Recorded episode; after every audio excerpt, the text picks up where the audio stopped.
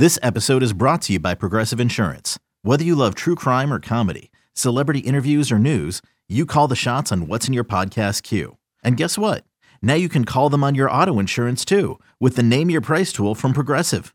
It works just the way it sounds. You tell Progressive how much you want to pay for car insurance, and they'll show you coverage options that fit your budget. Get your quote today at progressive.com to join the over 28 million drivers who trust Progressive. Progressive Casualty Insurance Company and Affiliates. Price and coverage match limited by state law.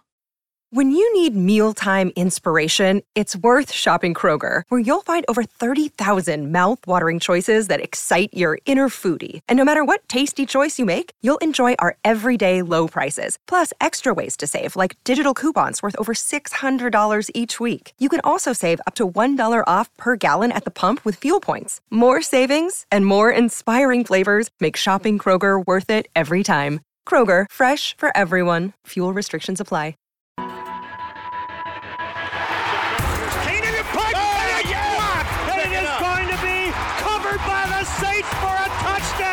It's your inside pass to everything Saints football. Jimmy Graham brings it down, and that is a touchdown, New Orleans. We'll take you to places most fans never go to practice, to the sideline, to the locker room, following every twist, turn, and touchdown of the Saints season. That is going to be a touchdown, Taysom Hill, Welcome to Inside Black and Gold. and that is going to be a touchdown again. And guess who? Mike Thomas. Now, here are your hosts, Steve Geller and Jeff Nowak. Oh, baby! Listeners, welcome inside Black and Gold. Steve Geller along with Jeff Nowak. We just dealt with the first Sunday without football of this past season. It was kind of depressing. That's why we are bringing you some great content today, getting into what's Great Jim content. Graham up to. Uh, want to talk a little about free agency. Plus, Jeff sat down with the Inside Vikings podcast, right? Locked on Vikings. Locked On. Vikings podcast, and maybe not such a pretty picture of Klint Kubiak. Yeah, yeah, yeah, yeah. We're gonna get into that. Uh, yeah, Luke Braun from Locked On Vikings. We chatted with him on Friday's episode of Sports Talk. So I have a good chunk of that interview I want to play. Yeah, you know, it's funny because you look around and there's all this like high praise for the Saints hiring Klint Kubiak, and I think they, you know, they got their guy right. Which so I think to, in that to that extent, yes, it's a good hire. But you know, it's funny you you you kind of look at that Viking season from from a thirty thousand feet or whatever, and you're Yeah. like, oh, it wasn't that bad. They went eight nine. Kirk Cousins threw for a bunch of yards and a ton of touchdowns. Like it- maybe there must have been something going right. Uh, but he did not give quite a glowing review of that year with Klint Kubiak. So I think there's value in that. Like whether he's right or not, I don't know. But like there is some some uh, it's a very critical lens that he is looking at that season with, and so I think it's worth hearing at the it's, very more- least. it's Well, appreciative, I think, because of all, like you said, the outpouring of positivity, and it can't all be gl- great. Yeah, no, I think there's he, he brings up a lot of good points in terms of you know, and, and and at the end of the day, it's like okay, it didn't go perfectly, it didn't go that well. So why why didn't it, and how do you fix that? So I think that's something that we can get dive into a little bit. Um, this first segment, yeah, I want to talk about Jimmy Graham is apparently rowing across the Arctic. So if you were wondering if he was still going to try to stay in shape and play football next year, I think this is a pretty good indicator that he's got other things on his mind. Um, so we'll talk about that. We're also going to talk about the Saints having training camp in Irvine Ah, it's not a done deal yet, but it's it's going to happen. Uh, and so we'll talk about that. It, came out. We were a couple days behind on this because it came out, I think, on Thursday, which is after we recorded our second pod of last week. So we'll, we'll dive into it. If you already know all about it, great. But we're going to talk about it regardless. And then the final segment, I want to first of all break down. Okay, what position should the Saints be looking at in free agency? Like, what's the highest priority? Like last year, it was a, find a running back, and so that's why they went hard after Jamaal Williams. So we're going to identify like what positions they probably want to spend some time on, and then identify a couple players uh, that they could potentially look at, whether it's former Klint Kubiak guys or or whatever. Uh, we're going to talk about that. But first things first, yeah, Jimmy Graham, all six foot eight of Jimmy Graham, is going to be on a four person team rowing across the Arctic. And I'm going to read you kind of the write up from the Saints. Uh, Justin Vlosich from the Saints wrote this up. So just to give him credit, I'm going to read verbatim what he wrote. So Graham, who will serve on the mission as lead navigator, will be one of four rowers united by a passion for adventure. He will be joined by former Navy SEAL Andrew Trupp, who will serve as captain for the mission, former member of Team USA's rowing team and a New Orleans native, Hannah Huppy, who will serve as project manager, and former rower for Team USA and Team Switzerland, John Huppy, who will serve as the equipment manager. There, it's also going to be supporting Covenant House, Jimmy Graham Foundation, and Laureus Sport for Good USA. And the crew will host will hold a Guinness World Record when it's done for the first mixed gendered team to row the Arctic Ocean. They'll also be the first American team to roll across a polar ocean, and they'll have a chance to hold the record for the fastest four person team to row across the Arctic Ocean if they complete it in less than 15 days, five hours, and 32 minutes. So they are going to be rowing for more than two weeks to and that will be the fastest ever if they can do it in 15 days. So uh, in case you were wondering uh, this is a pretty intense thing. So the team will row 24 hours a day alternating in two hour shifts they'll sleep a maximum of 90 minutes at a time so like while while a team of two is rowing the other two will be sleeping for for up to 90 minutes so they'll aim to consume 8000 calories per day and then it'll be daylight the entire time so like there's no night, you know, it's that time of year where there's just literally no night. Yeah.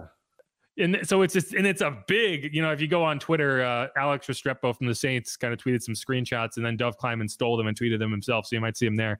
Uh, it's a big rowing vessel. It's not like a crew vessel. It's like, you know, it's 10 meters long. It's got two cabins and three rowing positions. So like they will be able to sleep somewhere that isn't like out in the Arctic Ocean. Uh, it's like exposed to the elements. But yeah, so that's what Jimmy Graham's going to be up to this offseason. Uh, so and. I'm looking, this thing's 497 days and counting away right now. Yeah, so they're training, right? Like that's right. Going to be doing. It's not like they're going to be on there this week. Uh, he talked about this on a podcast with I think Cam Jordan earlier this offseason. Um, and just like that's this is what he does. This is what Jimmy Graham does. That's why like when he decided to come back, it was a it was a big deal because it was like I got a lot of irons in the fire here. Like he wants to bike, he, he wants to go on these insane bike rides. He wants to he wants to ro- sail across the world. So it's independent of this.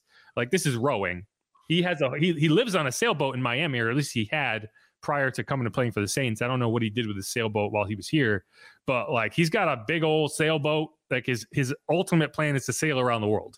And so this is just something he's doing to kind of get ready for that. I don't know, but good for Jimmy. You know, it's going to be something that's going to be fun to kind of track over the next year.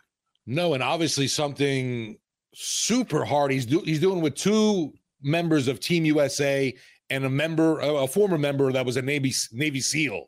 So that's yeah. that's some some tough people you're you're working with here. Obviously, I, am not j- doubting Jimmy Graham's conditioning at all, though. yeah, it, it is funny. Like you have these, you know, like yeah, a Navy SEAL, and then like Team USA rowing members, and then, and then Jimmy Graham, uh, former NFL tight end, right? Uh, he's got long arms. I'm sure he's, you know, I'm sure that helps in the rowing. You know, maybe that's why the Saints work. didn't use him so much last year. They were saving him for this. Yeah. Well, yeah, I mean, and it's funny because he hasn't retired yet. Like technically, right. he is not retired, and you don't have to retire like officially. There's no, you know, I, I think of, there's eventually like a, a pension that you can collect on or whatever. And you know, for Jimmy, I think so. I think the only incentive Jimmy would have to officially retire is I think Jimmy's a Hall of Famer, right? So whenever you retire, I think it's what five years from your official retirement that you can be on the Hall of Fame ballot, something like that. Don't quote me on that. But like, so if Jimmy wants to get on the Hall of Fame ballot at a certain point, he'll have to retire before that can happen. Um, but you know, and, and I think Jimmy, I don't know if he's a first ballot guy, but he's going to be, he's definitely in there. Yeah. And I think, you know, when Jimmy recently at the end of the season kind of posted a picture of him and his plane flying away. Yeah. It's, it's you know, kind of felt like a goodbye, but didn't really come out and say it. Very cryptic, as as we like to say. But the message seemed to be there like, it thanks for everything. Love you guys. I'm out. Yeah. And I think for Jimmy, it was like it if he had only caught one pass and it was a touchdown in the Superdome all season, I think this would have been a successful venture. I agree. Um, because I think he just wanted, he really wanted that bookend of coming back, pay, playing in the Superdome, catching touchdown. You know, I think that's part of the reason he wasn't Uh, super, you know, he wasn't like upset about his role, or at least not visibly, because for this was all gravy for him. you know, and and the Saints they got you know the, when their Saints were playing well, they got some production out of him, right? When they won a couple games late in the year, they were able to get him in the end zone, and it was fun. Those four, those three games where they caught touchdowns in a row, it was fun. So you know, while it wasn't what a lot of people might have envisioned, you did get some really cool moments for Jimmy, and I think that's what it was about for him at the end of the day. So you know, if, if he had anything on his bucket list in the NFL in terms, obviously you'd want him in the Super Bowl. That didn't happen. But like I think coming back to New Orleans was about was more about the ability to get in there and say thank you to the fans one more time. No, you, you bring that up to me, even like even for the most critical uh, of angry Saints fans after last year, I think Jimmy did bring a lot of, I think, brought joy to the Who Dat Nation in general. Yeah, and I think we said at the time, like he's not coming back exclusively for a goodbye tour. Like right. that's not what it's all about. But at the end of the day, that's partially what it was about and I think now he's he's happy to go off into retirement with that in mind. And uh, anyway, so we'll have that. You know, the other thing that's going to be happening a long way from here that we can kind of segue yeah. into is the Saints will be holding their training camp in Irvine. And I don't think that all of the T's are crossed and the I's are dotted quite yet. But for perspective, you know, this is something that I had heard. You know, we talked about this last offseason in terms of they're doing construction on the dining hall.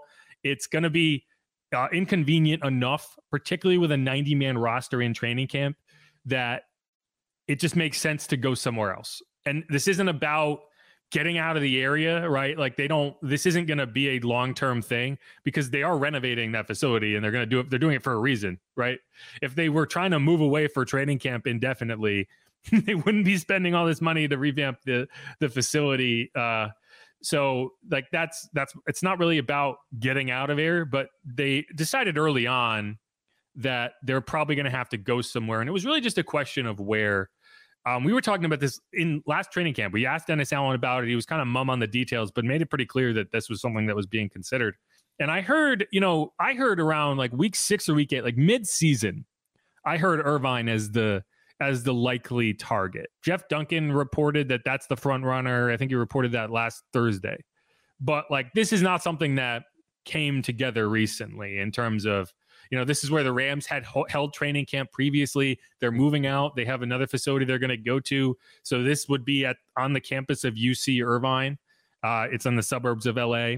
Um, the Saints were out there last year in Costa Mesa to hold joint practices with the Chargers. They've held joint practices out in the LA area several times. They know the area well. They know the logistics well. So it just made a, it made sense. And I think this time more so than you know, like they've held training camp in you know in in places where it was still hot. You know, and like they went to the Greenbrier you know, if anything prevented you from considering going back there or something like that, it was like we went seven and nine for the three years they were in the Greenbrier, and then they came back and it was 2017 and they had the their best season or they had this great draft and suddenly that kicked off this run of success. So yeah, I'm, I'm hope I think the, they're going to hope to avoid that. And I think there's like, okay, if we're going to go somewhere for training camp, let's make it somewhere where the weather is not going to be an issue. And that's what's going to be with in Irvine. So you know, there's going to be a lot of logistical questions. Uh, right. I don't know if they're going to have open practices. I imagine they'll try to do something for at least anyone who wants to travel out there because uh, it is kind of lame that you're taking the team away from the fans who want to go watch them in camp. And it's going to be a logistical questions for us in terms of, you know, what's our coverage plan going to be and know, it's going to be very expensive to go out there and cover training camp for three weeks. So that's going to be something that WWL uh, Papa Audacy has to answer. um, and, and, yeah. like you mentioned, I understand fans are a little teed off. Everybody wants to see the team, get their early glimpse of them. But like you mentioned, this is because there needs to be, they're doing renovations on campus. So the the grounds aren't available right now or aren't going to be available then. So why not get away, make things easier on you? Uh, I am curious to see though, will there be any point where they do come back from LA in that last, I guess, lead up to to the regular season, and maybe have two, three practices available for the local fans because it would be a, such a shame just to shut everybody out uh, in Louisiana from training camp uh, this season. Yeah, I imagine they'll try to do something. Uh, I would think so too. One of these questions you have to answer. And, and if you're sitting there wondering, go, what, why, why the cafeteria? Why is this an issue? Well, the cafeteria is basically uh, uh, connected to the indoor training facility, and so I think one of the bigger issues is not necessarily the cafeteria and figuring out something there. It is you need the indoor training facility when there's inclement weather or when it's like 98 degrees and dangerous to practice outside. And if you lose that, then I think it does become a serious problem. So it's just it's just easier to get away from it.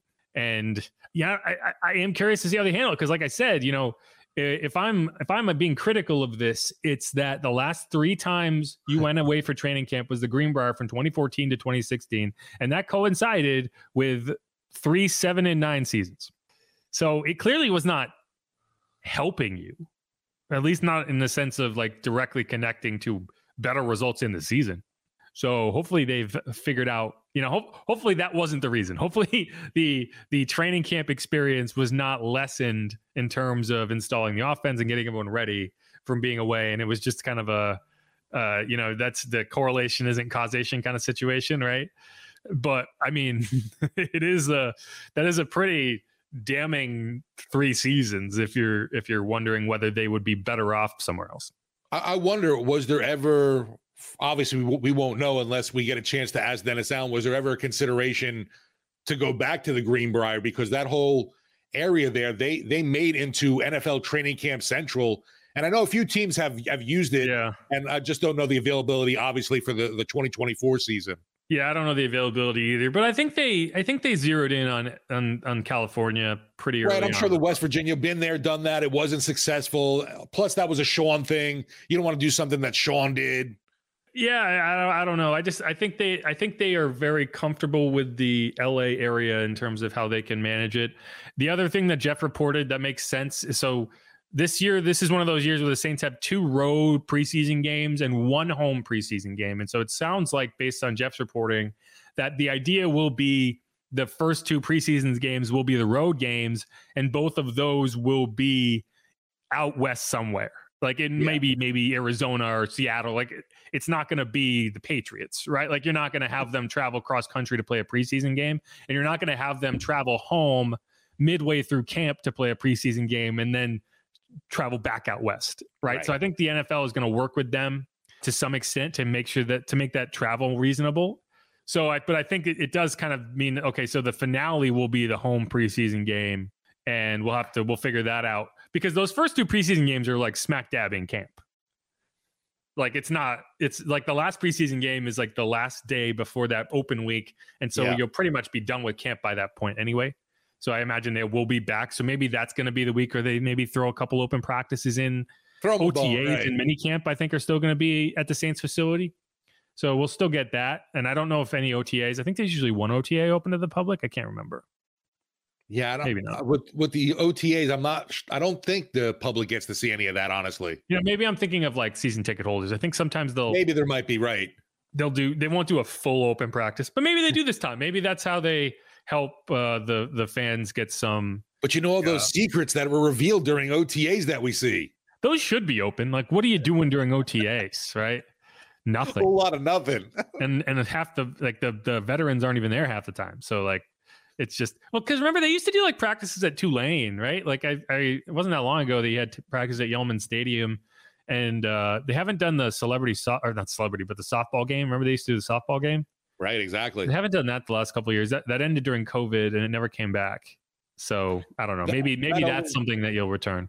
That always was something fun. Obviously, fans love that, and for us, the access was unbelievable when you're just able to hang out in the dugout with players. Yeah, I enjoyed that. That was fun. So maybe the maybe like I think that's going to be a focus this offseason is since training camp won't be here and the fans won't at least not fans that can't afford to travel out to LA on a whim.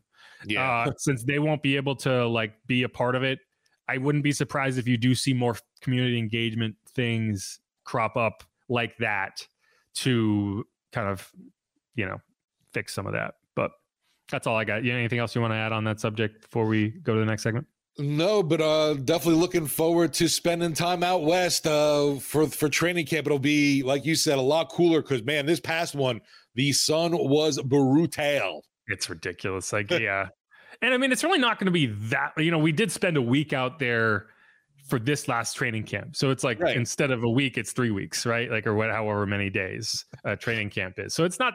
It's really not that much more significant but it is just a long time to be in a hotel And, and I and I understand why the team doesn't mind doing it because like during training camp, the most I, I think I think the the at least everyone other than veterans stays in a hotel.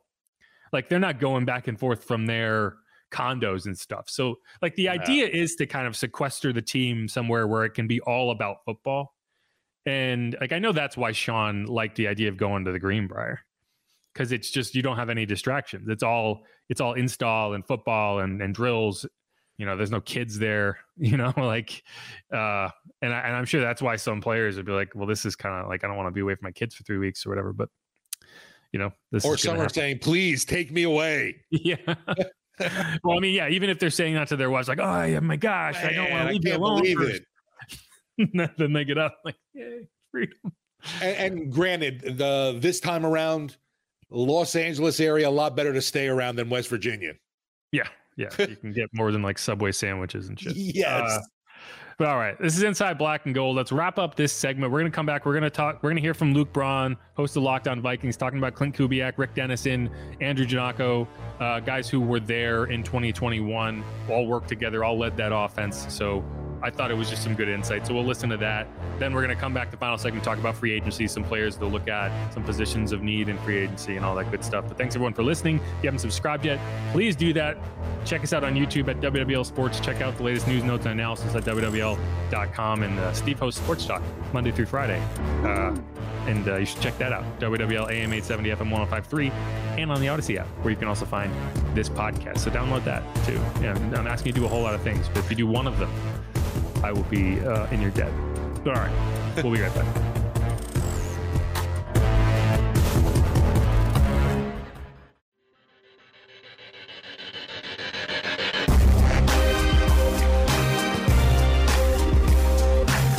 And we're back on Inside Black and Gold. I'm Jeff Nowak.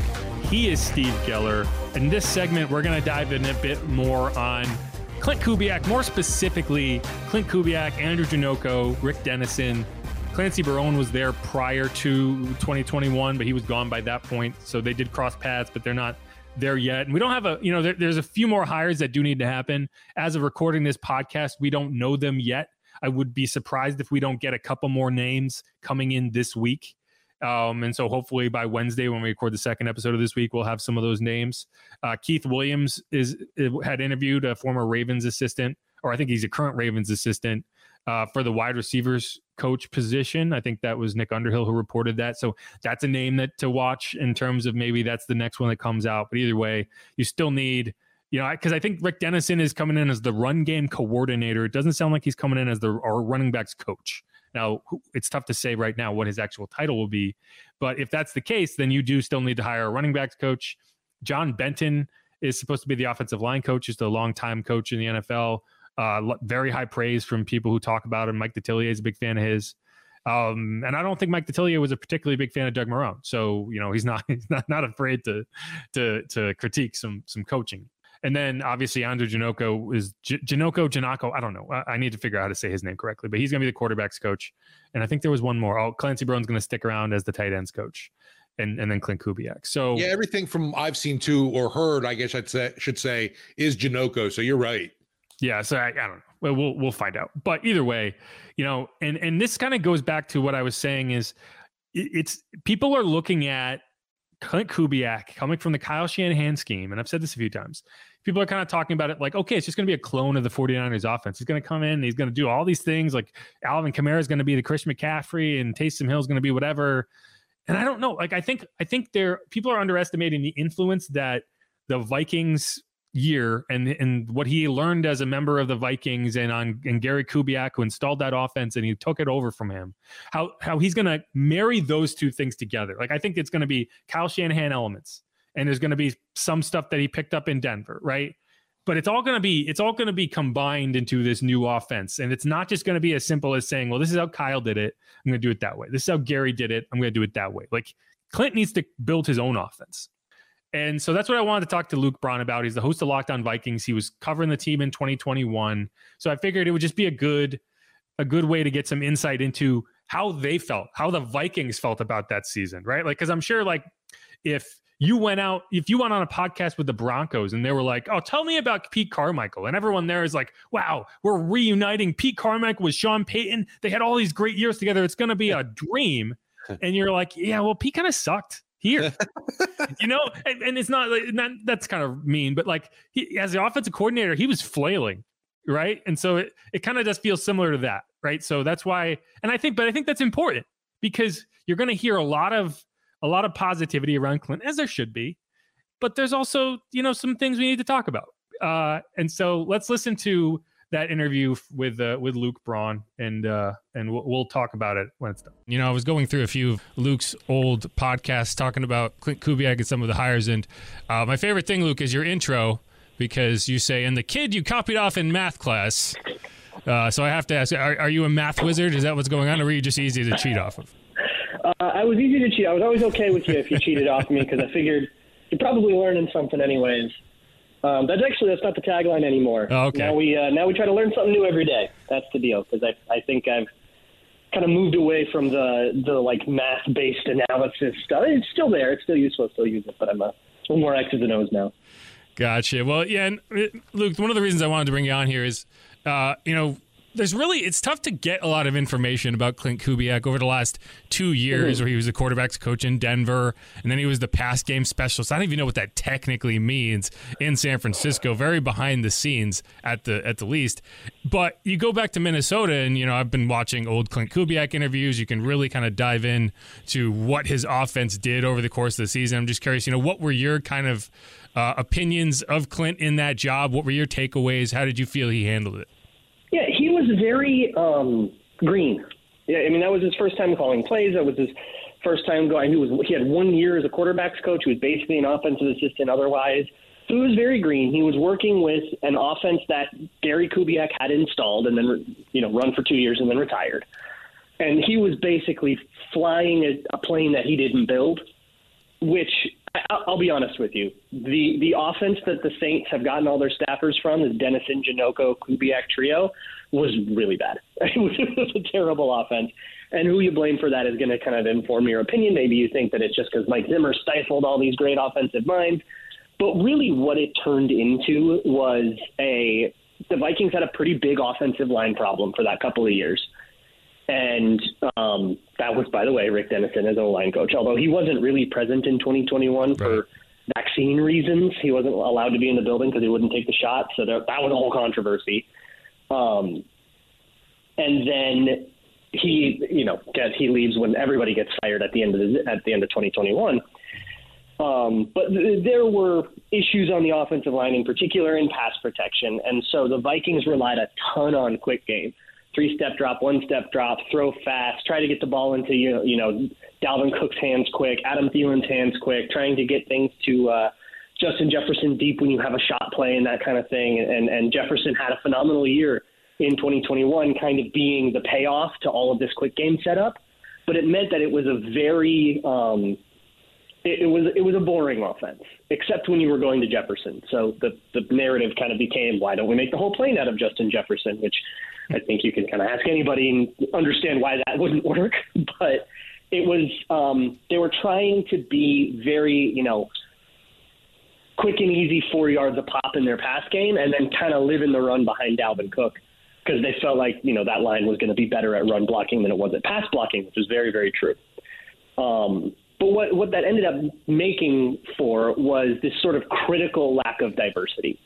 And that's kind of a Gary Kubiak thing, like on purpose. You'll see uh, Kevin Stefanski do that, who also learned under Kubiak. You'll see him do that in, in Cleveland, which is very like we have four things on our menu and, and they're all delicious. You know, if you ever go to a restaurant, you see four things on the menu, you know every single one of them is fantastic.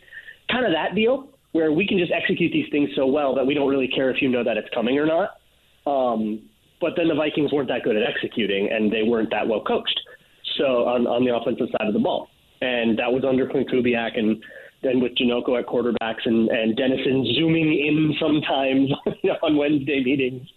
Uh, that was just not a very well coached offense, and everybody kind of got canned. Now, what I'll say is guys like Janocko and Kubiak that are young have gone away and probably learned a lot in two years. Like, I would imagine that spending a year on Kyle Shanahan's offense could change a lot about what Klint Kubiak thinks is good or isn't good. So I'm actually super curious to see what kind of strategies he tries to deploy with with Derek Carr or whoever.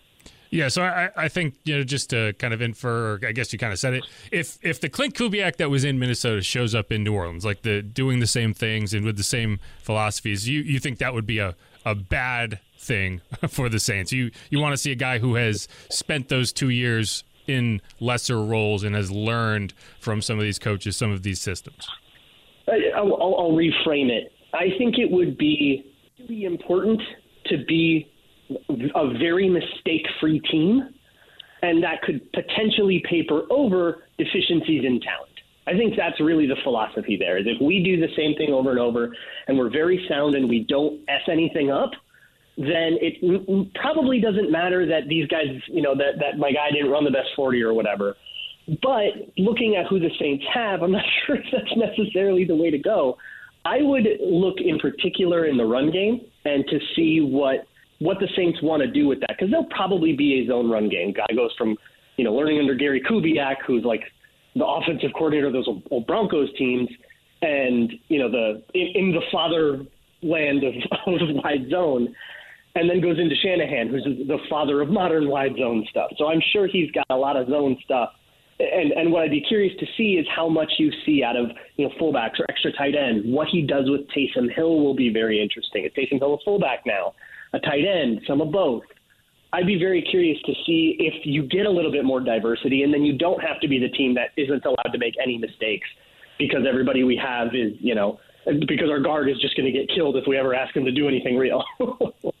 gotcha. You know, my other question I think if you want to look at a player comparable to Derek Carr, I think Kirk Cousins is is a fair comparison, at least in today's NFL, with you know a decade of experience, has has never really had a ton of success in the playoffs, but puts up a bunch of yards. And you look at that 2021 season, sure. and if you just look at the numbers, it does seem like the Klint Kubiak offense did work for Kirk. I think it was 4,200 yards, 33 touchdowns, seven interceptions. What were your kind of opinions on how Kirk worked with Klint? So, unfortunately, it was very inconsistent, which okay. I just kind of described why that's not very acceptable, and that's why the Vikings ended up, what was it, eight and nine that year, yeah, and, and out of the playoffs. So it was inconsistent. There were a couple of games where he was just on fire. If you really want to watch that offense hum, watch the game at LA and then the home game right after it uh, against Green Bay. Those two games were absolutely phenomenal, and it felt like, oh my God, they're finally figuring it out. But then by the end of the season, they had kind of fallen back down. There are a couple of games in there, um, in particular, one where the Vikings lost to the Cowboys against Cooper Rush, where that offense was just anemic. They could not move the ball at all. And they made all kinds of mistakes, and they just. So it was a week to week proposition for sure. Um, but there were a lot of, you know, shot plays to Justin Jefferson, and suddenly JJ's putting up 200 a game sometimes, and it's pretty easy to rack up some yards that way. But I, there's a lot of reasons to caution against saying, hmm, 4,200 yards must have been a good offense. Uh, and part of it is that, you know, if, if you have eight really great games and eight really bad games, you can get 4,000 yards, but did you have a good season? Plus, there's a, a lot of statistical reasons that total yards just aren't the best thing, but I won't bore you with that. Yeah, thanks again for to Luke Braun for coming on. And I mean, again, well, like we said going in, some pretty critical analysis there of you know the the trio that we're talking about, which is Klint Kubiak, Andrew Janocko as quarterbacks coach, and Rick Dennison as senior offensive assistant, consultant, whatever. The right. the issue there is he refused to take the vaccine back in 2021, and the NFL had a lot of rules at that point about what you could do if you were vaccinated versus what you could do if you were unvaccinated, and so basically he was taken out of a role where he had direct contact with the team. Right. And and like you can you can debate that all day long. It's what happened. Um and so it's hard to really figure out what his role was or was supposed to be with that team, but it was not as expansive as they initially planned. Like w- we listened to an interview with Kubiak in the last episode where he talked about how he was looking forward to working with Rick specifically because he's this veteran NFL mind. He's well respected. Um, I think he was the offensive line coach prior to that. So I think that's where you kind of have Rick Dennison coming in to be like the running backs wizard slash offensive, like to help get the running game going is is is what you're hoping for with Rick, and that is something that the Vikings really relied on heavily with Dalvin Cook in this in this offense. Now, the the quote that I will point to that I think he's Lucas spot on with is that Klint was flying a plane that he didn't build. And I think that's a great way to put it because when Klint took over the Vikings offense, Gary Kubiak had installed it, Gary Kubiak had drilled it. It was Gary's offense, and Klint was just kind of watching and learning how to run it. And when he took it over, he was coaching this offense, this installed offense, game plan, whatever. But I don't think he necessarily understood it at its core. And when you're, you know, it's like, for example, it's like oh, you're flying a plane you didn't build. We'll stick with that. Well, what happens when the plane starts to break? How are you going to fix something that you didn't put together in the first place? You don't understand how the pieces fit together. So how can you fix it? And I think that's what fell apart inevitably with Klint. The other thing he pointed to is it's very small menu. And, you know, I think that's something that is interesting. And when we talk about, okay, what are the influences going to be between the Vikings and the, and the Gary Kubiak scheme and, and now the Kyle Shanahan scheme, which is this massive offense and all these plays. And like, wh- where do you kind of split the difference there? Because if you're comfortable with a small menu and precision, that is that's your basis is we don't do it we don't do this crazy amount of stuff we don't have this massive game plan but we nail our game plan and we do these like you said these four things but we do them at an exceptionally high level now what luke said is they didn't do things at an exceptionally high level and that's where you struggled because your plan was to execute people to death and then the execution wasn't very good and it wasn't well coached offense and maybe covid had something to do with that maybe the limited practice time had something to do with that either way these are the things that as you look at Klint and you say, okay, what is he going to bring in? How is he going to install this offense? I think those are the things that you're concerned with if he shows up and does not have kind of that handle on things the way that he you would if as Luke explains it, he did not in 2021 with the Vikings. Yeah, I appreciate just a different point of view because I've mentioned it's like you don't want to keep hearing from everybody, oh, it's such a wonderful hire, great guy, this and that. So obviously there there were some issues, but that that year in Minnesota, the offense wasn't completely a cluster bomb kind of thing. It, it, it was productive. They were 2001 what put up 25 points a game in the top half of the the, the league at least in points scored. So it wasn't like a complete uh, failure, I would say, with the Vikings. Yeah, you know, and and that was the other thing he talked about. And I yeah, I asked him about Kirk Cousins, right? In the 2021 yeah. Kirk Cousins season, 4,200 yards, 33 touchdowns, seven interceptions. You know, it sounds, you know, it's it's like, oh, that's a pretty good season. But I kind of almost look at it like Derek Carr's season this year. Okay. Right. Where you look at it you say, yeah, the numbers at the end of the year looked solid, but is it a product of being consistent and having a good season, or is it a product of having eight good games and eight bad games. So that's what that's what Luke said. Is it was like you know you would have these really good games, but you also had a game. Uh, you had a win over the Bears where he went twelve of twenty four for eighty seven yards. you know, uh, you had you had another game, you know, ball, an overtime loss to the Ravens. Hmm. He completed 60% of his passes for 187 yards and two touchdowns. You lost that game.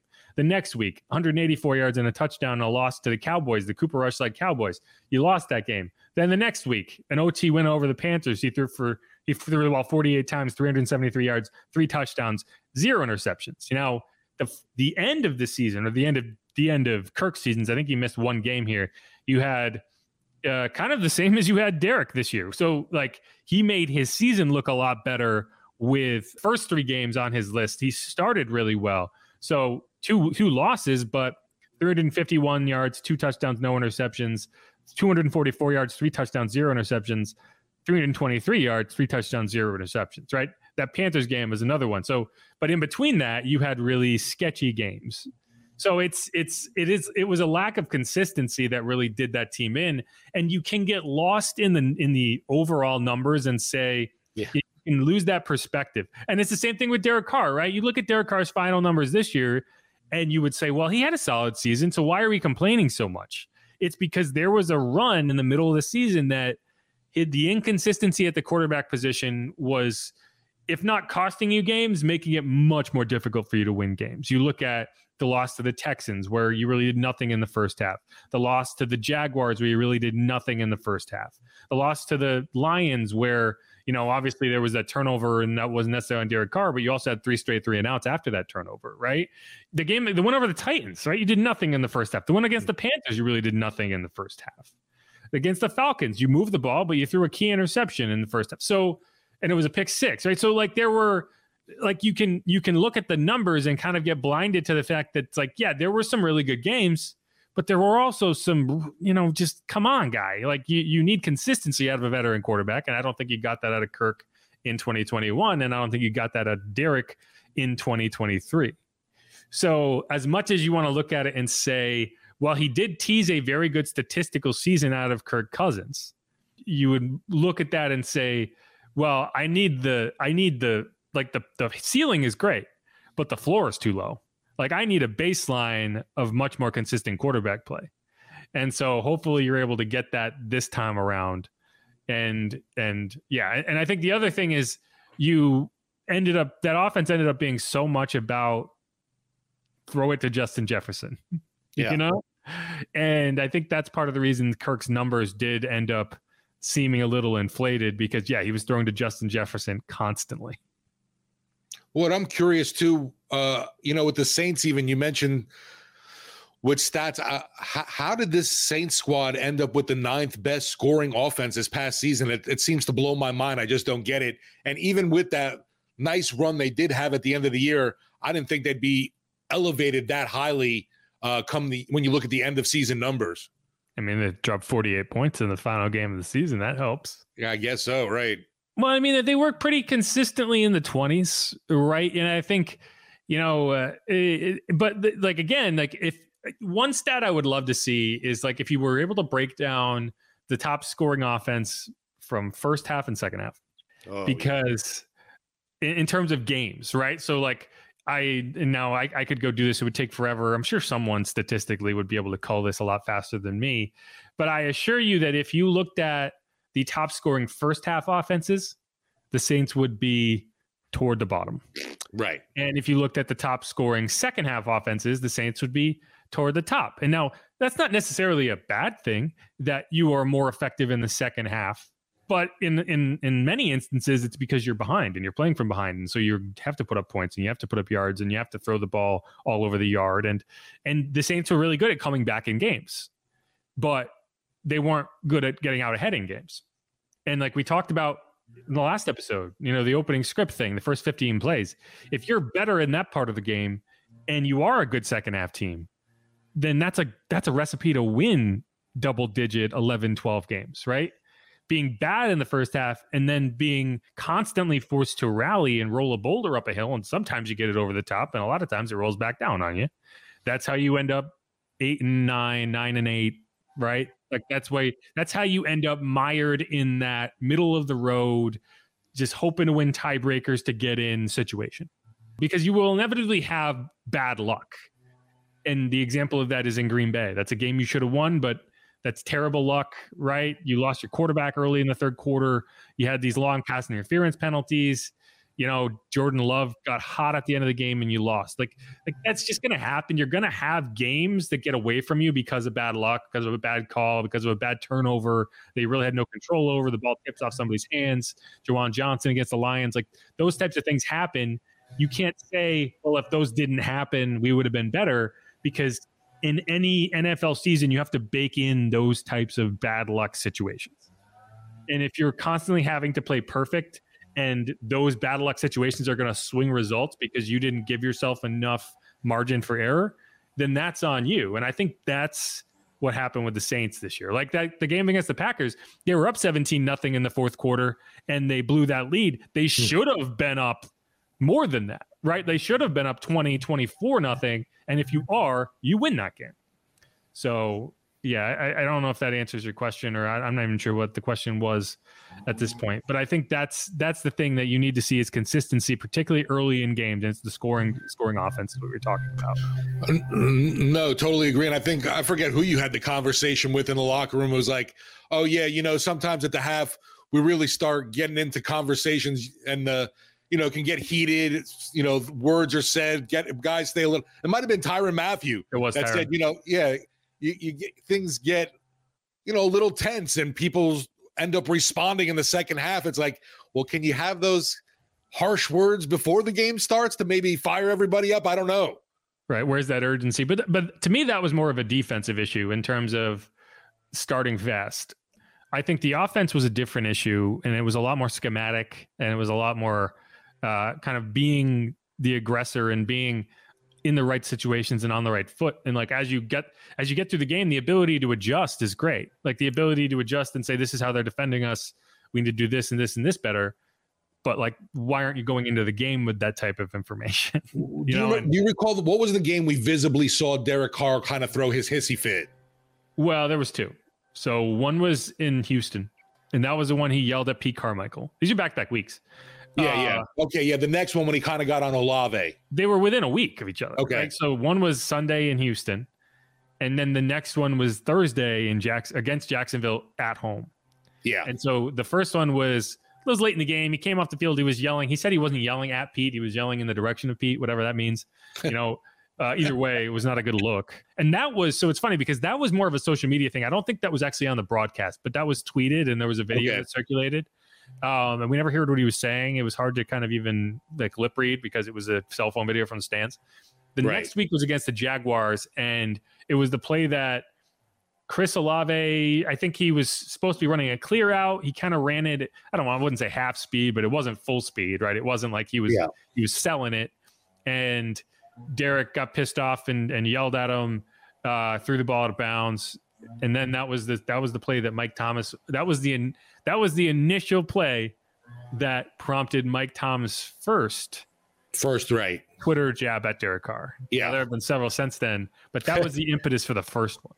And yeah, and I think that was the yeah. Anyway, There was just some tough times in the early goings, yeah, there were some ugly to say the least. in that season, and I think it got away from people, and that's why you ended up firing Cody Burns, and you know whether you have a whole new, you're gonna have a whole new offensive staff because I think it got away from uh from people, and that's going to be something Derek Carr needs to figure out. It's going to be something Chris Olave needs to figure out. It did seem like they got on the same wavelength as the season went on. It didn't seem like something that festered between them, at least. Right. It, It never carried on. It did seem like something that festered between Derek and Mike, but it didn't seem like something that festered between Derek and Chris. And that's what I would be more worried about in terms of okay, this next season coming up. Because it did it did seem like those guys got, got back on the same page and were pulling the same direction and that you're gonna need that. So Yeah. Well, hopefully we see a lot. I don't want to say a better well oiled machine next year with this offense because there were just a lot of times I, I didn't understand between the play calling or, or uh, didn't understand uh, execution, didn't fell through kind of thing. It was uh, overall it was just a, a big lump of you know big reason why Carmichael we've we've talked about isn't around anymore. Things weren't smooth here, and best of luck in Denver to him as uh, Sean's uh, right hand man again, I guess. agreed. And based on, you know, if you if you want to take what Luke said, speaking for Vikings reporters, analysts, whatever, it sounds like they have the same uh they would say the same thing about the Klint Kubiak. Kubiak 2021 experience. Gotcha. Yeah. So take that for what it is. You know, I like all I can do is to give you that information. I, I'm not telling you he's right or wrong. I'm just saying this is his what he observed and what he believes about that offense, and you know, we'll see how it pans out. But either way, thanks Luke for for coming on. Check him out, uh, Luke Braun on Locked On Vikings. I don't know if you really want to hear about Justin Jefferson or whatever anything like this. I don't, I don't know. Who knows if they're able to bring him back? Yeah, that's going to be a question. Yeah, and uh, it's going to be, between you know, him and Kirk, right? That's a that's another situation that is like I think that Justin supports Kirk, but you know, how much does he support Kirk? you know, um, because that's been his quarterback his entire career. So, and he's No, this is and they've they've done some really good things together. Yeah, th- and this has been uh, so far, at least to me, a rough off season leading up to the draft and free agency for Saints fans. Just because I'm hearing everything from Justin Fields, Kirk Cousins, and even uh, Jayden Daniels as possible quarterback options in Atlanta. And I don't like any of that for Saints fans, obviously. Nope. Nope. Well, we'll see. But all right, let's wrap up this segment. We're going to come back. We're going to talk about some free agency stuff. Uh, we've identified a few players that we would be interested in looking at if we were, you know, if we're, if we're, if we're in Saints, if we're on airline, like writing down a few names of like, yeah, let's take a look at this guy. That's what we're going to do. We're going to talk about those guys, you know, and break down some positions that that we sh- that the Saints should probably target at the very least, whether it be free agency or the draft uh, to address. So this is Inside Black and Gold.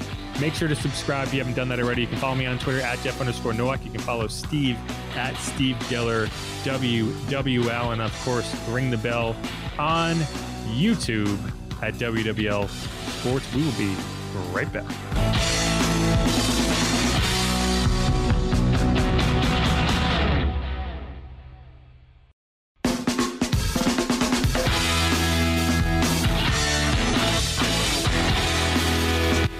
We're back on Inside Black and Gold. I'm Jeff Nowak. He is Steve Geller. We're going to run through some free agency talk. But first, you know, it's that time of year, Steve.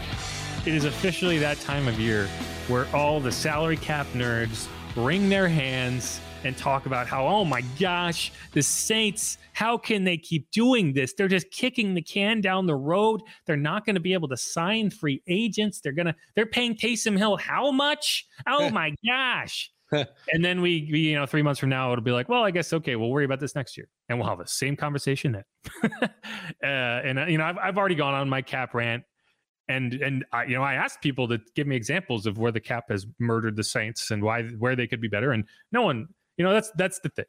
Is everyone's willing to have these cap takes, but they're never willing to go far enough down the rabbit hole to pay off their take of like, well, wh- where would they be better if they manage the cap differently? It's always like, oh my gosh, how can they possibly feel a good team if they have a fifteen million dollar packet for Taysom Hill? Hey, hey, hey, hey. I don't know. That, that, was the first time I did that voice. I'm gonna go back to it at some point. Um, I thought you were just gonna cue like an uh, what's his name, Nick. Uh, Nick Wright. No, Nick it's Wright not even him. It's you know because he doesn't really get into the math so much. He just talks about it from a from an emotional perspective, and it's like whatever. I don't even care. But like it's like Warren Sharp and these cap nerds that they just want their list to make sense, and they can't figure. It's like oh well, they can't possibly sign a quarterback, and then they do, and then it's like whatever. But you know, it, and it always comes up, and it's like you're having the wrong conversation and you're making it out as if the reason the Saints have struggled over the last two years is because they haven't been able to sign free agents and they haven't been able to retain their own guys. And it's like that's not why they've struggled. They haven't missed draft picks because of the salary cap. That's not why they've missed draft picks. That's not why you know Jamaal Williams shows up and is a shell of himself, right? Like that's that's you paid Jamaal Williams. It's not like a anyway. It's it's it's not the conversation we need to have. We're going to have a free agency conversation that is not about the cap because the cap is not going to be what prevents the Saints from signing free agents anyway. Now, it might prevent them from signing the big name free. It might prevent them from, you know, resetting the market to sign whoever because they get into a bidding war for Mike Evans and I would say that's probably a good thing because you look at free agents in a, in a majority of the time, when you look at these major high price free agent signings in the long run, it's shown to be a mistake. Like look at the mm-hmm. Giants with Olivier Vernon and Janoris Jenkins and Damon Harrison. They had one playoff appearance and then those players were all on another team and the GM had been fired two years later. Like in most cases, a, a team going all in to sign a free agent is is more about a GM trying to save his job than it is actually making a smart fiscally prudent decision. So we're not going to talk about that, even though we're talking about it. We are going to talk about free agency and we're going to talk about what positions do you see as the most important? Like last year, you needed a running back, you went for Jamaal Williams. You needed to rebuild your defensive interior, so you signed Nathan Shepherd, Khalen Saunders. You know, these are not not bottom of the barrel signings; they're middle of the road signings. You know, you're talking three years, twelve million, whatever. So, what are those positions for you this year that you think the Saints should be looking at because like you, you don't need to rebuild the defensive interior this year. You have those pieces still in place. You still have pieces at the the end. I think the defensive line isn't necessarily the mission critical position that it was last year. So what are those positions for you this year? Mission critical though is the offensive line for me. Uh, looking for a tackle. I know uh, actually today the Patriots have to sign till to, to sign Trent Brown to an extension, or else Hill will be a free agent. And I don't see that happening for the Pats. Uh, a guy that will be 31 in April, uh, a rough year ago last season. I think they tried to switch positions on him. Uh, he can play left or right tackle, uh, but just someone that looks to be in need of a fresh start. And he does have experience having played with Derek Carr previously with the Raiders. So he was someone that I kind of locked in immediately on for free agency. And then uh, honestly, I was thinking about backup quarterback as a need. And as crazy as that sounds, uh, you think about it, I don't believe Jameis Winston will be around uh, for next year. There's still a lot of questions about Jake Haener. He could be the backup, but I'm also not quite sure if he can be either. Uh, so a guy like Sam Darnold, who has experience with Klint Kubiak this past season with the 49ers, kind of rang to me as an inexpensive option that that you could bring in and definitely turn to if worst case scenario something were to happen to Derek Carr. Yeah, it's a good point. I mean, uh, you know, Trent Brown is interesting. I do it, it, I do think that a guy who can play who can be a swing tackle, right? Right. There's value there and uh, it's a question of okay, how much do you like James Hurst? Do you want to move on from James Hurst? You could may save some money against the cap if you if you moved on from him, and maybe you do try to find somebody maybe a little cheaper or maybe a bit more productive. I don't know. Um, but no, the, the, the offensive line is going to be something that whether it's addressed through the draft or free agency, you're going to or both. yeah, and yeah, and or both, right? So I think that's a good one. And there's going to be there's several names we could look at. I think Trent Brown yeah. is a good name. The quarterback position is interesting because I don't think you're questioning the starter, like right. the Saints aren't at least. Uh, like Derek Carr is going to be that top guy, but who's behind him now? I think the Saints like Jake Haener, so I, I, I wouldn't be surprised if he ends up going into the season as the backup. That said, I don't think you're going to go into training camp with just two quarterbacks. Right. So and not, and not putting Taysom in that mix either, right? Yeah, no, Taysom is not the the backup quarterback conversation. You know, right? He's good. an emergency quarterback, and you like to have that.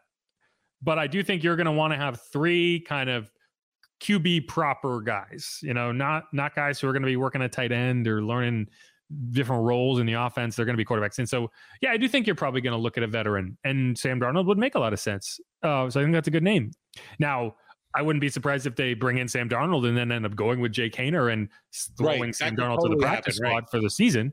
Because I do think they like Jake Haener. I don't think this is a situation where you saw him for a year and you're like, oh no, yeah, he's, he's not it.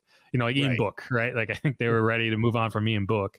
Knew right away. Think, I was like, uh, uh-uh. uh Yeah, I don't think that's the case with Jake. So, uh, but I do think that you do want a veteran, particular, and if you can, and if you can kind of double up on that veteran and make it a guy who can come in and help install with right. that, that kind of understands how Klint Kubiak operates. I think that's that that would be a good option. So I think I think that's a good name. I haven't heard that name thrown around that much, but I think it's a good one. So for me, I, I look at a few other positions. Um, one i need a i need a blocking wide receiver. And you know it's funny because everyone's everyone when when they moved on from Tre'Quan Smith everyone was like finally they finally got rid of Tre'Quan Smith. He's not productive enough whatever. Well you know where this team really freaking struggled for a big chunk of this past season? Mm. it was finding a wide receiver who could block on the edge. Tell and everyone truth, everyone right? likes to talk about it and say well, where are the big run plays? Why don't we have any big run plays? You know how you get to a big run play? You know how you get to the third level of a defense? You have to get past the second level of a defense. And you know how you do that? The wide receivers freaking block a guy.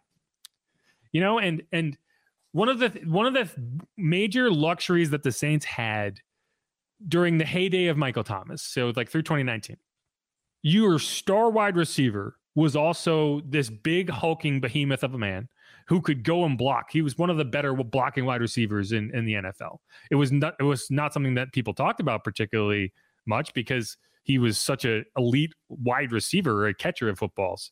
But you didn't have to worry about okay, we have to change personnel because we have a we have an outside zone run, a wide zone run, and we need the wide receiver, or or we're doing a crack toss and we need the wide receiver to come back in and and block the end, right?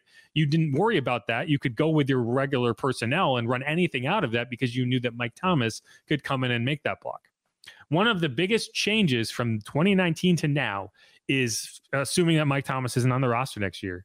Your top two wide receivers in Chris Olave and Rashid Shaheed are at best subpar blockers. And it's not because it's not an effort thing per se, it's just a size thing. It's these are not big bodied wide receivers.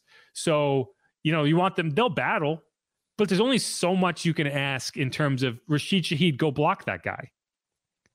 Right. And, and I think it's a role that you had Keith Kirkwood in, and he, I don't think he delivered as well as you hoped he would.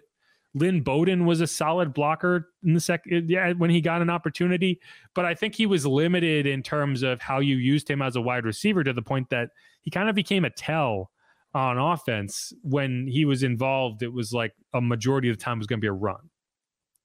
So I think to me, finding a blocking wide receiver that can be productive. And, and I think that was the issue with Tre'Quan is like he could block and he did all the dirty work, but he wasn't productive enough as a receiver. Yeah. So it became an issue.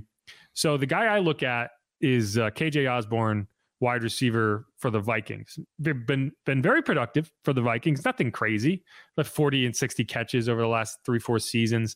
He was there in 2021. So, you know, he's a guy who's familiar with Klint Kubiak and you know wouldn't consider him to be a great blocker but he's a willing blocker and uh, you know it, it, size wise mm, you know it's it's there's a question there right you're talking 5'11 203 not huge but but big enough that you can ask him to go in there and get his nose dirty and, and be aggressive and block a guy um, the other guy a lot of people have talked about is Jauan Jennings I think Jauan Jennings would be a great signing. I just don't think they're going to get the opportunity because he's a restricted free agent. And I'd expect the 49ers to tender him at some level. Now, maybe it's an original round tender and the Saints can go and sign him and then the Vikings, I'm sorry, the 49ers can match it.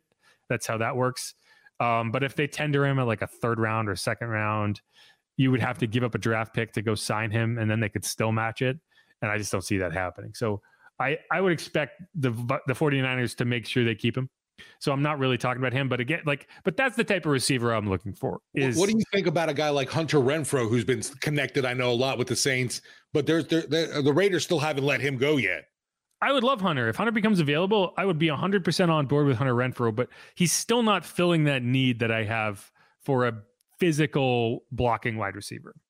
So, like in the sense of that's why I I'm looking at KJ Osborn. Yeah, that's not what I would be looking at with Hunter Renfrow. Now, I, I, love Hunter. I think he's a very good wide receiver. He's a good locker room guy. I covered him in high school. I know him pretty well. Okay. Um, but it's it's not like like again like that's that's an addition to the offense I would love, but it's not filling that need that I'm talking about right here. Yeah, I just I would think he's a decent blocker, but I'm right. He's not a huge guy. That's that what he's known for. I, I know what you're saying there. So I would I would put it like this: he is a willing blocker. Right there, you go. Which is something you need. But I don't think that he's a guy that I would say, okay, we really need a block right here. I'm going to Hunter. Yeah. And it's the same thing with Chris. And that's just something that you're going to have to navigate if Chris Olave is your wide receiver one, because he's just not going to be able to do those those Michael Thomas things that you became accustomed to. You're going to have to find someone else to fill that role, that at least the physicality part of that role. And uh, you know, it, it, uh, the thing I'd compare it to was Odell Beckham Jr. with the Giants. You know, like Odell Beckham Jr. was a supernova with the Giants, but he was never your prototypical X. He's smaller, he's shifty, he can get open on a phone booth, and he does a lot of the same things Chris Olave does. Makes these spectacular catches, get great hands. But you would never be the guy that you would put out a, a you know uh, on the edge and say, "Go block that guy." and expect him to, you know, seal the seal the edge. Now he, he will. He's a willing blocker. Again, you want to be a willing blocker, and I think Chris is a willing blocker, but he's not an elite blocker, and that's what I want. Um, so again, KJ Osborn, that's the name I'm looking at. The other one we've talked about this slot cornerback. There are uh, there are two guys that I look at that are potentials. Um, they're both undrafted. Free, I'm sorry, they're both unrestricted free agents. So in that sense, you can go after them the the top name on my list this year, assuming that the Saints are not willing to run it back with CJ Gardner Johnson, which I would assume they're not. Now, if they are, great. I would love to see CJ back, but I just don't think it's going to happen. So the next name on my list would be Kenny Moore, cornerback for the Colts. Did a lot of great work in the slot this past season. If if not, I think he might be a he might end up a bit out of their price range. I think that he's going to be probably the top option in the slot corner market. And so he, there, there might be a bidding war. And I just don't see the Saints getting involved in a bidding war. It's the slot corner position. Because if they wanted to overpay at slot corner, they would have CJ. Um, like they don't want to do that. So I think they're going to be, you know, kind of going down that a little bit. So the next guy I would say would be Keisean Nixon. He was with the Packers last year. And the reason both of these guys make sense to me is I think you I think one of the things the Saints like when it comes to players that they're looking at in free agency is having gotten a close and up and close up and personal look at these guys.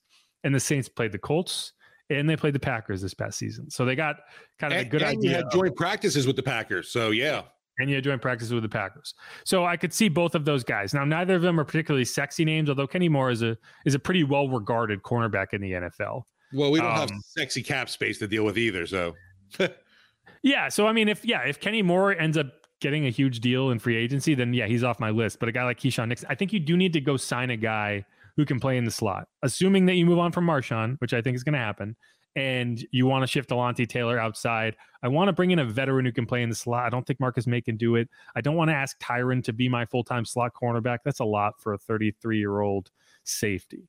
He can play the slot, and I like that flexibility that he can that he can do that. I like the flexibility that Alontae could do that if he needed him to but I do want to see them go out and find kind of a dedicated slot corner, kind of like you did with Bradley Roby, right? Like Bradley Roby was probably overpaid in that role, and I don't know if you initially brought him in with the idea that he was going to be in that role, but he could do it, and he did do it when she, when CJ was out. So, like, I would like someone who's kind of a tried and true, kind of battle tested guy, and both of those, Kenny Moore and uh, Keisean Nixon, would would qualify for me. No, definitely like the uh, slot corner idea because yeah, we we saw it and we've talked about it. The the Lante Taylor experiment there has to end. Please do not put him in the slot this season at all. I do not even want to see it in camp. yeah, I mean, if you if you keep Marshawn, then you might not have a choice.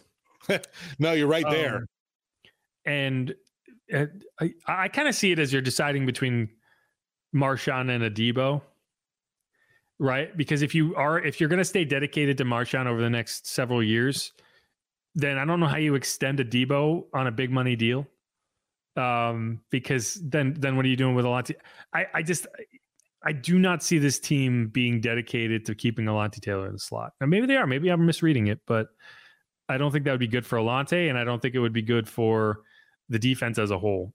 Um, so we'll have to see, but that's going to be something. The next step is going to be okay. What happens with Marshawn? If you do trade him, what can you get back for him?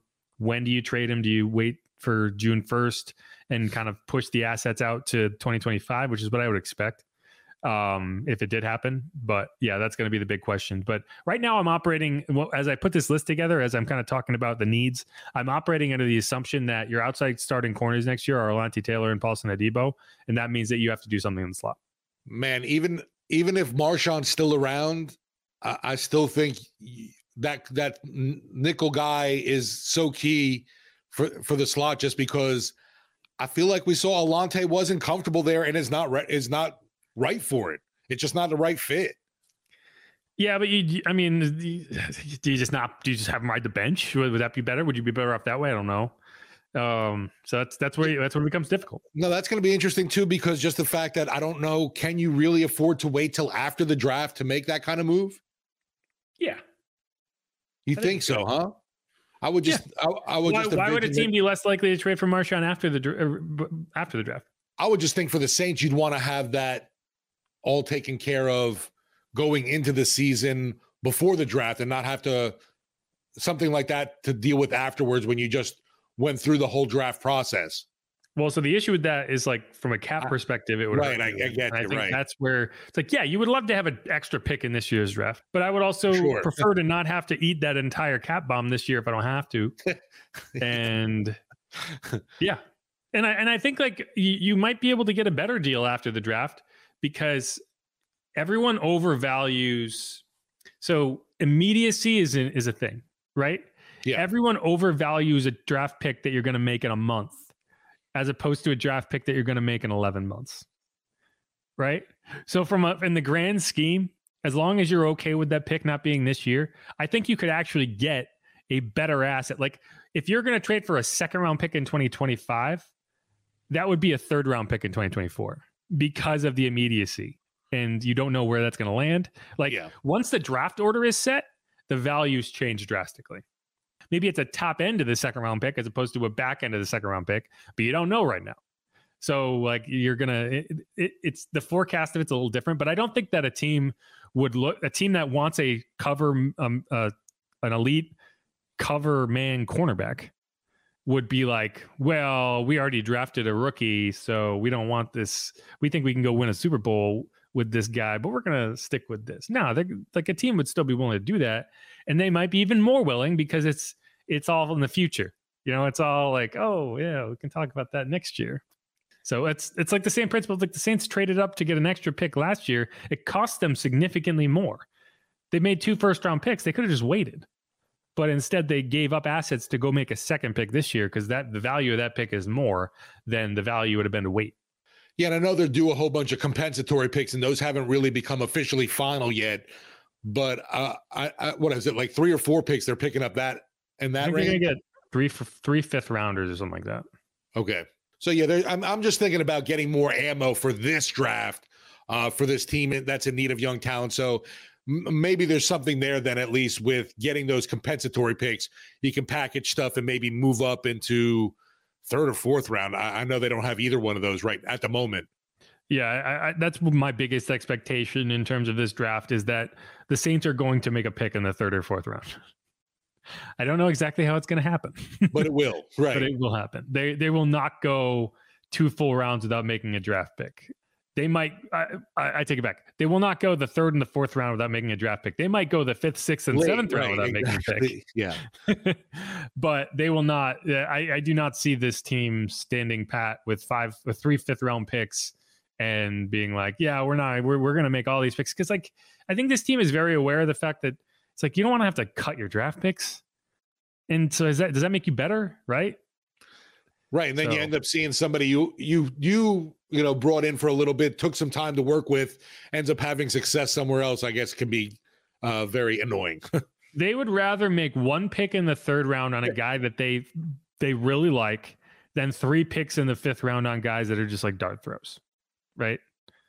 And you know, there's there's differing opinions. Some people would say, "Hey, I just want to be on the board. I just want to get darts on the board, and eventually I'll hit one." But that's not how the Saints operate. And when it goes well, it's great. When it goes well, and you end up with a Alvin Kamara and uh, Jimmy Graham, like great. Terron Armstead, great. Then when it's Adam Trautman, eh, yeah. So, well, a guy like what's his uh, A.T. Perry was a nice dart at the board, and they traded Adam Trautman to get it. Yeah, right. There you go. Boom. And I, and I do wonder if how much of that was we like A.T. Perry versus we got to get rid of Adam. we, we can have we have a chance to get rid of Adam and get an asset out of it. Let's do that. Uh, send it because I think Adam Trautman was only getting traded to the Broncos. no one else is trading for Adam Trautman. um, so yeah, and and now that pick has worked out well, and that's a good example of like, are you look at a Marques Colston, like Zach Strief? These are seventh round picks that if you never made those picks, you wouldn't have those guys. So there is value in just having picks that you can throw at the board. Right. Uh, so yeah, you can argue against it, but I think recent history has told you how the Saints land. But all right, this is this is a conversation we can have as we go forward. We've been on here forever, so let's wrap up this podcast. I know Steve has to go finish Reacher. I'm getting caught up. Yep, yep. See all the gratuitous violence that Amazon Prime can provide in, in a 45 hour seg- segments. My wife, it's funny you brought up the gratuitous violence. She, my wife wanted to know what's gotten into me. I'm I've caught up now with John Wick, and now I'm catching up with Reacher. So yeah, I'm just about just sense just constant murder everywhere. It's it's great, crazy. These streaming services, man, that's how they're catching up. It's just like body counts. Uh, let's get big guys beating people up. And Reacher is big. Yes, and and I just and you texted me the other day that he auditioned for American Idol, which I did not even know, but he did. I watched it. It was okay. Right, definitely a big dude then, but not as uh yeah. Not the, the steroids the steroids hadn't com- hit hit yet. You know, the, the they were in the mail. Yes. oh gosh, yep. Alan Ritchson. In, in case someone's listening and wondering who the hell we're talking about, it's Alan Ritchson, not Tom Cruise. I don't think I don't know if Tom Cruise has ever been on steroids, but they weren't they weren't particularly effective if he was. No, that's like Jake Haener taking steroids to me. What are you doing? great, tra- great, great, great segue. Great transition. Uh, snake the Jake. Is that how that goes? Jake, Jake the snake. snake. Anyway, yeah, yeah. something All like right. that. All right, good stuff. Long podcast. Hope you enjoyed it. This is Inside Black and Gold. I'm Jeff Nowak. He is Steve Geller. He's got to go head out downtown and host sports talk. Good stuff. Call in. Uh, let Steve know that you disagree with him on every one of his opinions, and and he'll appreciate it. I appreciate it when people call in and tell me I'm dumb. Um, and I just like to talk. That's what it's for, man. That's what we do. And now um, we need you more than ever to call in because it's the dead season. we got nothing. We got nothing. There's a reason we came on here talking about Jimmy Graham rowing across the Arctic, and it's not because we're super invested in Jimmy Graham's rowing across the Arctic. It's because we needed something to talk about. Yeah, right now it's like shoot, we're getting like pre-combine ready. It's like ah, wow, I'm at least I'm from a Saints perspective. reports. At least from the Saints' perspective, right? Like we could talk about LSU stuff, but not on this podcast. like that's no Right, one here wants like, to wait a minute, about this is not black and gold. Yeah. I mean, they have gold technically, but yeah, that's a that's a different podcast. Go listen to that podcast. That's All right. spin-off, right? Yes. All right. Thanks everyone for listening. Who dat? Go Saints. Talk to you later. Peace out.